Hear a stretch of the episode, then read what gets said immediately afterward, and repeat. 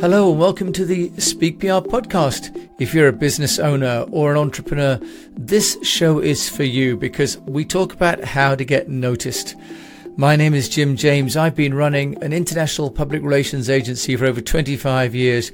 I've also set up eight companies of my own on three continents. And on this podcast, I talk about tools and technologies and the costs which will enable you to get your company noticed, not just in one country, but also across the world. And today we're going to talk about press releases because press releases are the bread and butter really of public relations. And my agency, West PR, we're just in the process of sending out a press release for a client from America into China and Japan. So press releases have a methodology. They have content, they have timing, and they have distribution. I'm going to talk about those three elements today.